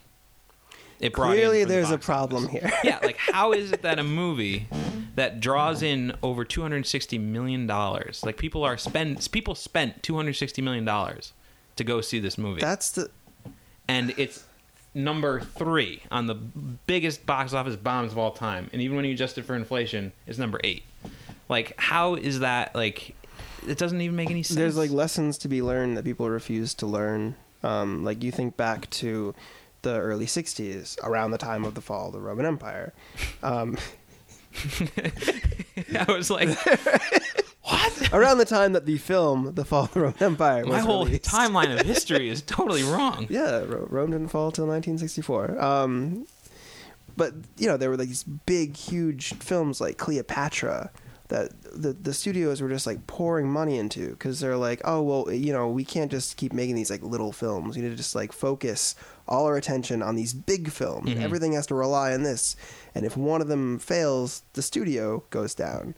And um, you know, and because of that, that kind of like allowed some like smaller filmmakers to come in throughout the '60s and into the '70s, and you had like the new Hollywood Renaissance and everything. Um, and then you know we went back into that in the '80s with a lot of the big budget films, and then at the end of the '80s and the early '90s, you had the rise of all like the like uh, Sundance Film Festival and Miramax and Artisan, and Lionsgate, things like that. And now it's happening again. There's just such And, a like- small margin that they're kind of dealing with, where it's like, and it's hard to get out of now because now when there's these small like films they're not going to get into theaters like they would have in like the early 90s or they would have in the early 70s mhm.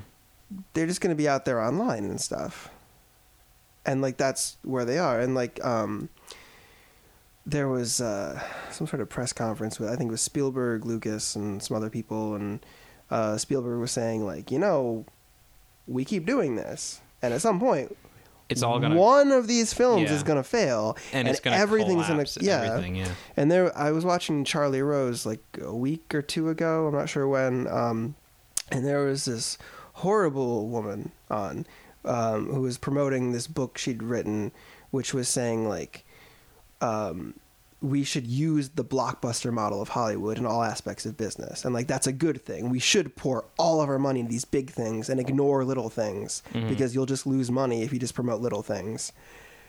And like you know, Charlie Rose was polite and was listening to her, and like maybe I don't know, maybe from a business side there is some validity to that, but it just well, studios keep doing it, and yeah, but they're losing. So I think I think it's kind of like they keep doing it because they have to. That's the only way that they can compete with everybody else. Is that like since everybody has the tent pole, the the the blockbuster tent pole films, then you have to have those too if you're gonna like compete for the the consumer's dollar. But I'd like to see the the statistics of like what what was that money spent on for the Lone Ranger? Yeah, that's the thing. Like Lone Ranger's budget. How much does Armie Hammer cost? I mean, come on, he's he's the guy from the Social Network. What else did he do besides Social Network? He did something, but I, nothing like that would. I, I don't know. It just seems like uh, money was wasted somewhere.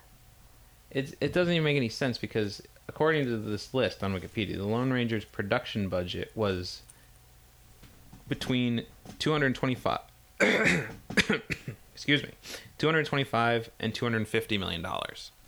That was the budget. The movie grossed 260 million dollars. 10 million dollars more. But don't you need to make like it's like uh, there's a per, but the there's thing like is, an is, like, equation these, somewhere. these you have to make production budgets amount. don't include the advertising and the uh, the marketing, the, the, all the marketing, which that is where like and the studios don't report that. the, the studios don't like divulge how much money they're spending on like the marketing of things, and that's where like And also, they these, put a lot of the, their eggs in the in the baskets. these grosses. Is that just that's just theatrical?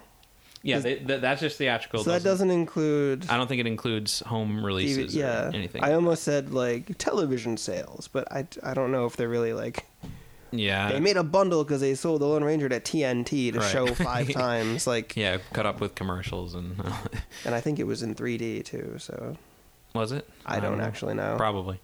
Um, I think it's required that a movie like that has to be in 3D these days. but yeah, I mean, it's uh, it's crazy. I think like if like, do you, you could make the Lone Ranger for way less than two hundred and fifty million dollars Let's do it. Because I mean, That they did Raiders of the Lost Ark, uh, shot for shot or whatever, um, for like nothing. Let's let's do Lone Ranger. You're talking about there's like um, these two super fans back when the Raiders of the Lost Ark. Yeah, I mean, it took them like ten years or something. and over the course of like the 80s, they took all their spare time and like recreated. but with our technology today, it would take Right. us like one year. Um, no, I mean I just look at look at like all these classic like the classic westerns. Hmm. They didn't have budgets of 250 million dollars, What did they need them for? They had the desert. They didn't need to make the desert. but they're paying. you know, But on the same time, they're paying for people like Johnny Depp. Right. No, I'm talking about the old westerns. Oh, right, Like the they didn't. They didn't stuff, need right. the the. But I mean, like if they were gonna have like a bunch of like if they're gonna have a train Mhm. sequence or something Mhm. like that, maybe you know they got to spend something. But Yeah, that's true. but also back then, as far as like actors went, they were just under contract. They didn't have to pay them anything. They Yeah. had their weekly salary, Right. and they were just like, uh, "You're gonna be in this western this week." Yeah. Now that is also part of the reason why everything's changed is because yeah, I mean you look at like some actors make ungodly amounts of money off of these uh these things. Like there's this whole Robert Downey Jr. um Marvel deal that um recently came to light about how much money he made on the Avengers. Mm. Unbelievable amounts. Is it similar to like the Jack Nicholson Joker deal, where he now like gets royalties from the Iron Man character and stuff? Um, no, it was like he wound up with like part of his original deal to be in the uh, the first Iron Man movie. I think was like he got a certain percentage of the the grosses of the movie. Um, and it was for like he signed a contract for like a certain amount of movies, which included the Avengers. The Avengers went on to make like over a billion dollars, and so he walked away with like some ridiculous amount just for that one movie. He got paid like seventy-five million dollars, something like that. For a split second, I almost said like, "Now, why does the Avengers make over a billion, and yet the Lone Ranger and John Carter?" And then I'm thinking like, everybody knows the Avengers, Right. In 2013 or whenever the Avengers came out, 2012. That was last. That was last year, yeah, Yeah. 2012. Yeah. They're all the Avengers movies have blended together for me. So I, I Mhm. Um, but like the Lone Ranger, if that movie had, if they'd made the movie, you know, 50 years ago, everybody knows the Lone Ranger and Tonto. Right. Everybody knows like the backstory and everything. But there's no now. Like the big thing is like, oh, they they have an Indian main character. Like it's gonna be all offensive and stuff. It's Mhm. not just like, well, no, this is this character that's existed for decades and and like John Carter. You know, there were like series of novels based on the character that people decades ago like everybody knew who that was. Right, and in John Carter had a whole bunch of different problems. Um, I'm sure they both did. That's just the main thing I was thinking. In, in regards to like why wouldn't they make as much money as the Avengers? The, the marketing of John Carter was really where I haven't seen the movie, but from what I've heard, like people actually like the the, the few people who went to go see the movie actually did enjoy it. Like, and not, like maybe not enjoy it, but they said like it's not a horrible movie. It's not like a bad movie. The only negative reviews that I've read for it just constantly mention the money. right, and But like the positive ones, it's sad when that's like, oh well, it's not a horrible movie. mhm. Is that what we're? That, that's where we're at right now. like you go to the movie and you're like, well, at least it wasn't horrible. Well, the, the original and like, I, correct me if I'm wrong. I think the original book that it's based on is called like the Princess of Mars. I'm not sure. There there are several books. I'm not sure which one. right. I think well, I think like the series or maybe like the first book or something that it was based on was called the Princess of Mars, and when they were trying to figure out how to market the movie, they were like, well, you know, Princess of Mars, like you know, princesses aren't gonna sell tickets, so they jettisoned that out and they replaced it and they said John Carter of Mars. And then they're like, well, you know, the whole Mars thing, that's not really like Mars needs mom. yeah, I think that, I think that's what happened. That's probably what happened. Mars needs mom. Yeah, because that was 2011. yeah, that was the So problem. they were with like, Mars needs moms. They're like, holy shit, Mars. Mars needs moms. Just it became like the biggest. Just lost 130 million dollars. Like, I also think Mars Attacks wasn't that big of a hit. all right, so maybe Although they're just like, you know, like, Mars is just that's out. You Mission to Mars. so then they just dropped that to the most generic fucking title, John Carter. Like, what is like? No one knows what that movie. Yeah, it's like is. what is that? Is that like, if you Jack just saw it on a Like- list, yeah, like or Jack Reacher. You know these like horribly like just bland fucking Reacher. titles. Like, Yeah. and th- that drives me crazy. Is when movies just have like the dumbest titles, like Meet Dave, We're the Millers, John Carter. it's just like God. We don't know what these movies like. What it doesn't say anything. You know. It's just it's just dumb. And so I think like people just didn't know what the heck the movie was. And it came out after Avatar and like the trailer kind of made it look a little bit they're trying to like ride on the Avatar coattails, I think. But people were just like, "Oh, it's just an Avatar knockoff." That's the thing like sometimes like you can capitalize on the popularity of of a big hit by making by following it up with something that's in the similar vein like oh this is what's hot right now we got to strike you know well, we've got a movie that's kind of like it and we can you know do something.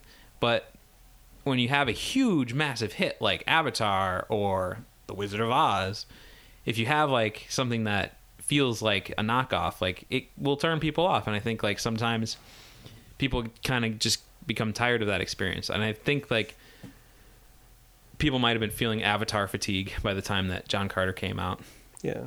I was tired of hearing about Avatar, that's for sure. And then you see some, then you see like a commercial for a movie that kind of looks like Avatar, even though it probably is nothing like Avatar. You know, they're they're fo- they're marketing it kind of like it. You know, they're like, here's this guy and he's on a different world, and there are all these like creatures and stuff, and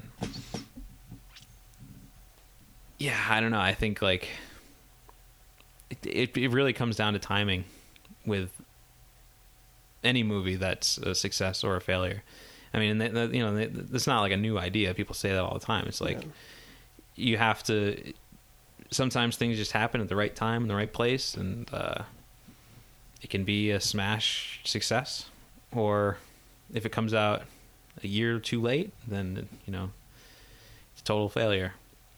And it's got to be hard to like really gauge that because you have to anticipate when things are going to be popular like not when you're starting production of the movie but when the movie is going to be coming out you know like if you start production like sometimes two maybe even three years before the movie is going to be released um,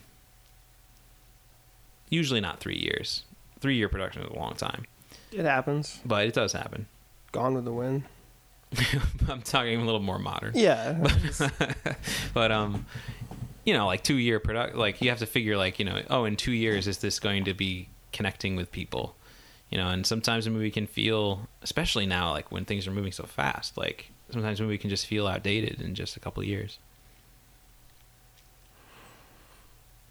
So i mean you know it's got to be tough like making these decisions as a studio head like especially when you have when you're throwing around like hundreds of millions of dollars like i don't envy that job to you know to decide like what you're gonna pour your money into what you're gonna like folk you know put all the the focus on um That was one of the benefits gotta be tough. Uh, like in the pre-Jaws era, when like Roger Corman, he he would just see like these trends going on, some of which he actually set himself, and he could throw a whole production together and have it shot in a month mhm.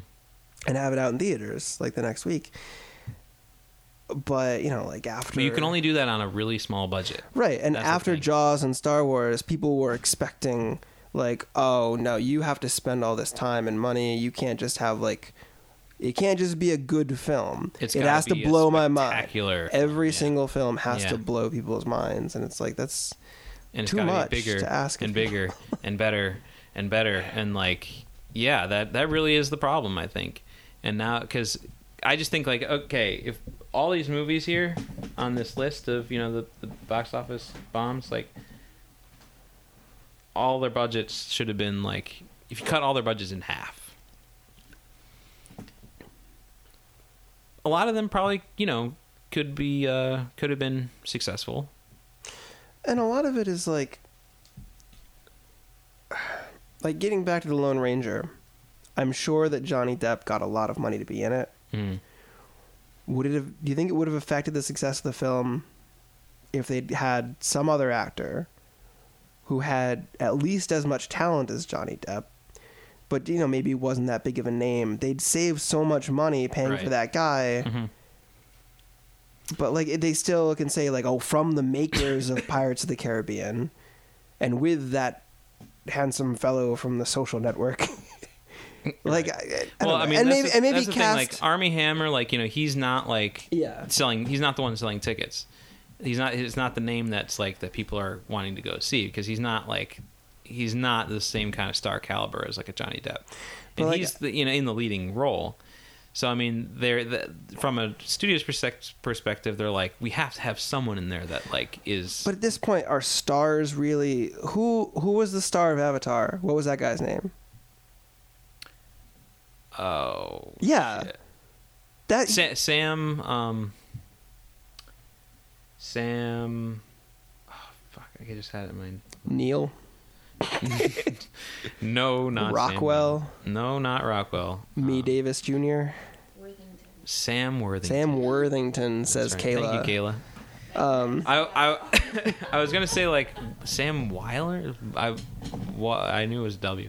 Worthington, right? who was packing those theaters to see Sam Worthington? They were there to see like he- this yeah, he was a world new- that yeah. that James Cameron had created. Right. He James Now, Cameron was the star. Gore Verbinski, I think, has like similar cachet at this point in time. He did all the Pirates movies, like they were all huge hits. Yeah, was it just re- Johnny Depp that was bringing people in? Um, I don't. I think I don't That's know. that's the only Gore good thing about the doesn't Pirates have series. that can that same kind of name like household recognition as like James Cameron. Does. he really should because he has an awesome name. Verbinski. Yeah, like how do you forget Gore. like Gore Verbinski? Yeah. I mean, but James Cameron, like, he's like the Terminator, Aliens, Titanic guy, you know? Like, that, those are like timeless classics. Pirates, you know, they're. I don't know. I've never seen any of them. They're po- they're popular, But I like, a lot, just- you know, a lot of people like them. I feel like at this point people have been like raised on them. So like in the way that like we would think of like oh the Terminator movies, they would think of like oh Pirates of the Caribbean. Right, but I think like you know a lot of people like that's the thing with Avatar is like when I went to go see it, I was looking around the theater and they, there were people who looked like they were dragged out of the nursing home Yeah. coming to see it. You know, I saw like Hasidic Jews and like all kinds of like people. I'm just like there are. I've never seen any of these people around town at all, and they're all coming to see Avatar. And I was just like, man, like there's something in the water about this movie that is just like makes everyone want to go see it. Um, somehow it just hit that perfect recipe. But you're right. I mean, there is no like on the acting side, there was no the biggest star name was like Sigourney Weaver. She's you know not Who hadn't really done like any big things in a long yeah. time. Nowadays she's not like you know a huge draw, I'd say, but she certainly was like back in you know the 80s and Ghostbusters and Aliens. yeah, totally. Um, yeah, I don't know. I mean, that I, I I do wonder sometimes about just like how much it do, really does affect people. Although so. on the flip side of that, did John Carter have any stars? um, that's a good question. So I don't even know who directed that, and I don't know who starred in it. Yeah, I I don't know who the um. Okay, it was directed by Andrew Stanton. Oh right, okay. Andrew Stanton was the uh, he was a Pixar guy. This was his first live action film. They I could have played that up in the ads. I believe Andrew Stanton was the guy who directed WALL-E. everybody loved WALL-E. He okay. They couldn't have said from the makers of WALL-E. He wrote Toy Story. What? He They- wrote Toy Story 2 and Monsters Inc. He directed Finding Nemo. He directed WALL-E. He wrote wrote and directed Finding Nemo and WALL-E. I've seen half of those, and they were all great. Finding Nemo was amazing. Yeah, and he wrote and directed John Carter. So I mean, and it's They- a, it's a Disney movie, you know. So why wouldn't they play up? Like, and also, if it was a Disney movie, why wouldn't they say Princess of Mars? They got another Disney princess right there. Yeah, right. Disney, you really dropped the ball. And that's why, like, uh, you know, everything that I hear about the movie is that it's just like the marketing whoever was marketing it, the the team, really like just failed the, the film because. I mean, I'm curious. To, we should we should watch it. Yes, I'm in. Okay, All right. so our last film of the month will be John Carter. Okay. Our second to last will be Cutthroat Island. All right. And so what's what are we going to watch next week? So we've got one from the 90s and then one from uh, last year or no, not last year at this point. 2 years ago now. Um, So one somewhere between I'm still interested in Ishtar. Is it out there in internet land? um, it- what do you mean like on Netflix or whatever? Uh, yeah, or just downloadable. It has been released on VHS. It has been released on DVD, but it's all it goes out of print very quickly. Um yeah, I don't know. I looked on Netflix and I didn't see it. Um, I'm looking at this list again of the of the top 50 not adjusted for inflation. One thing that I thought was was interesting Hugo. Martin Scorsese's Hugo is on the list It's at number 22. Really? Yep. Lost estimated between upwards to 77 million dollars. And um That was a gorgeous film. oh yeah, wonderful. I can see where the money movie. went in the. had a estimated budget of 150 to 170 million dollars. And again, like brought in 185 million dollars. so it's like enough. um, uh, a movie like Hugo, which has,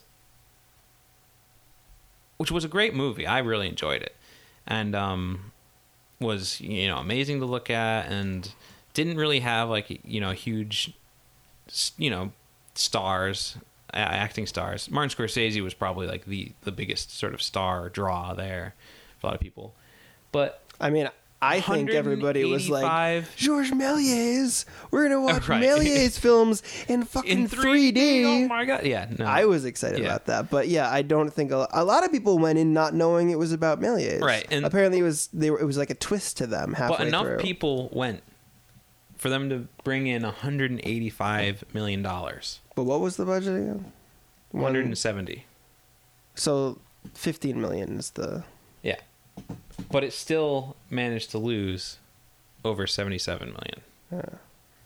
How is this possible? Like what is wrong here? Cuz it's like how could it, it possibly be a failure when you have like this seemingly sort of niche movie, you know, this strange kind of like not easily sellable to a mass audience. And people go. People spend their money, 185 million dollars It was, spent to go theater was it. packed when I saw it. And it's still somehow a failure.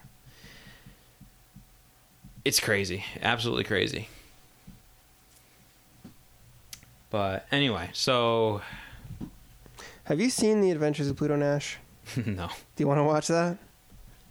sure, yeah, fuck it, let's go. All let's, right. let's dig it down and dirty. So, so you want to watch Cutthroat Island next? All right. All right, yeah, sounds good. Let's just skip over all that. Let's just go straight to the '90s. Yeah, we've we've been kind of mired in the. Cutthroat Island, yeah, here we come.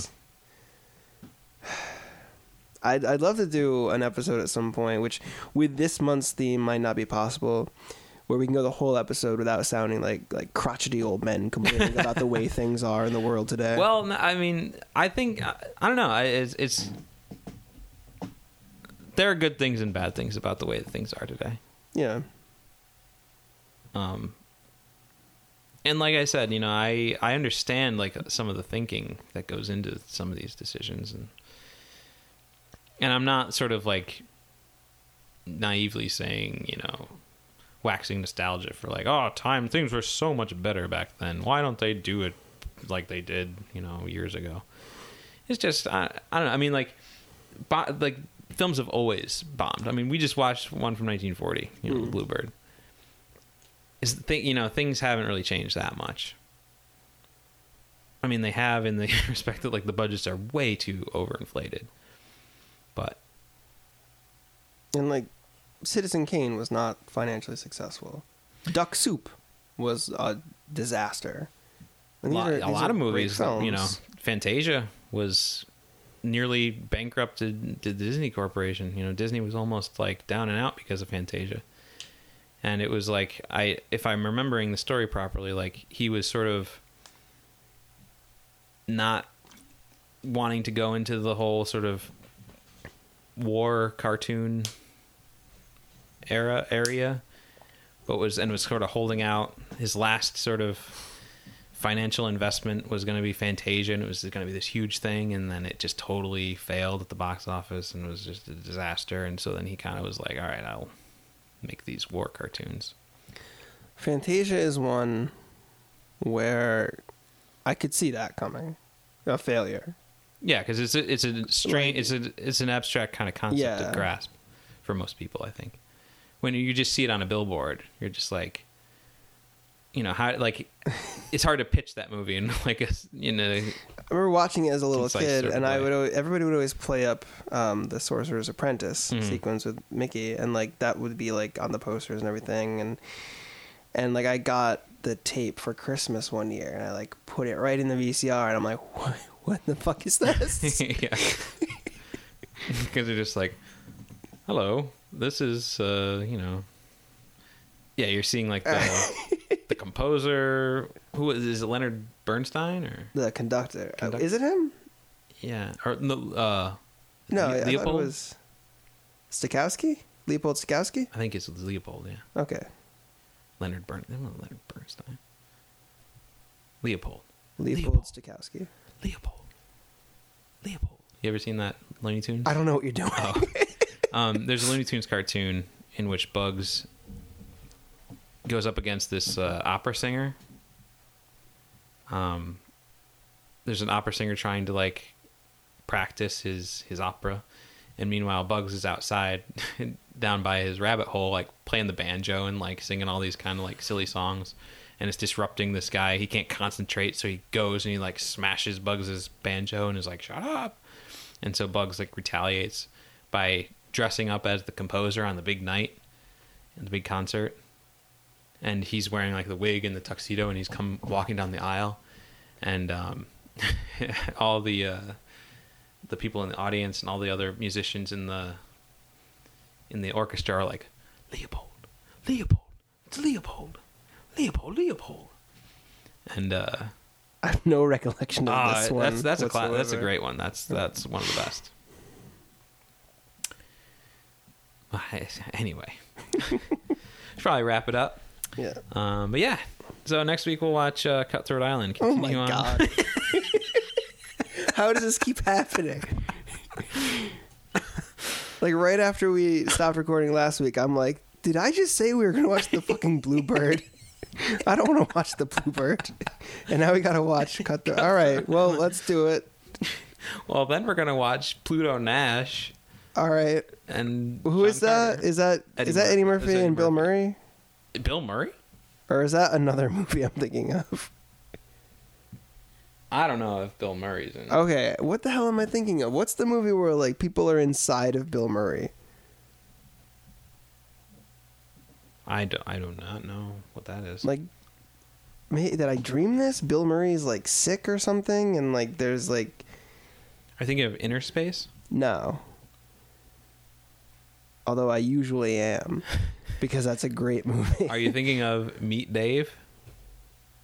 does that have bill murray in it It has Eddie Murphy, in which there's a small Eddie Murphy living inside a big Eddie Murphy, or something.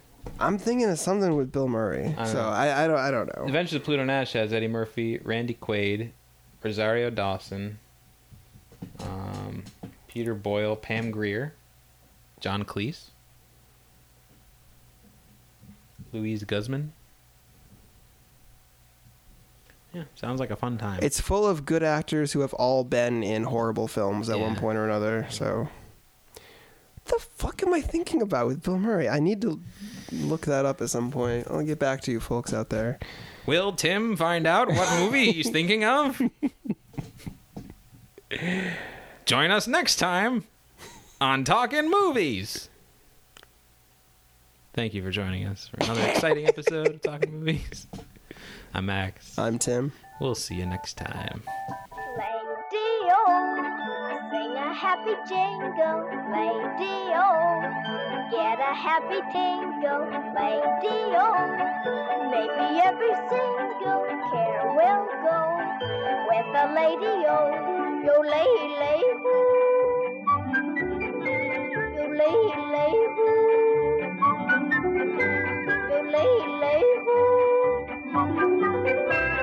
lay, lay,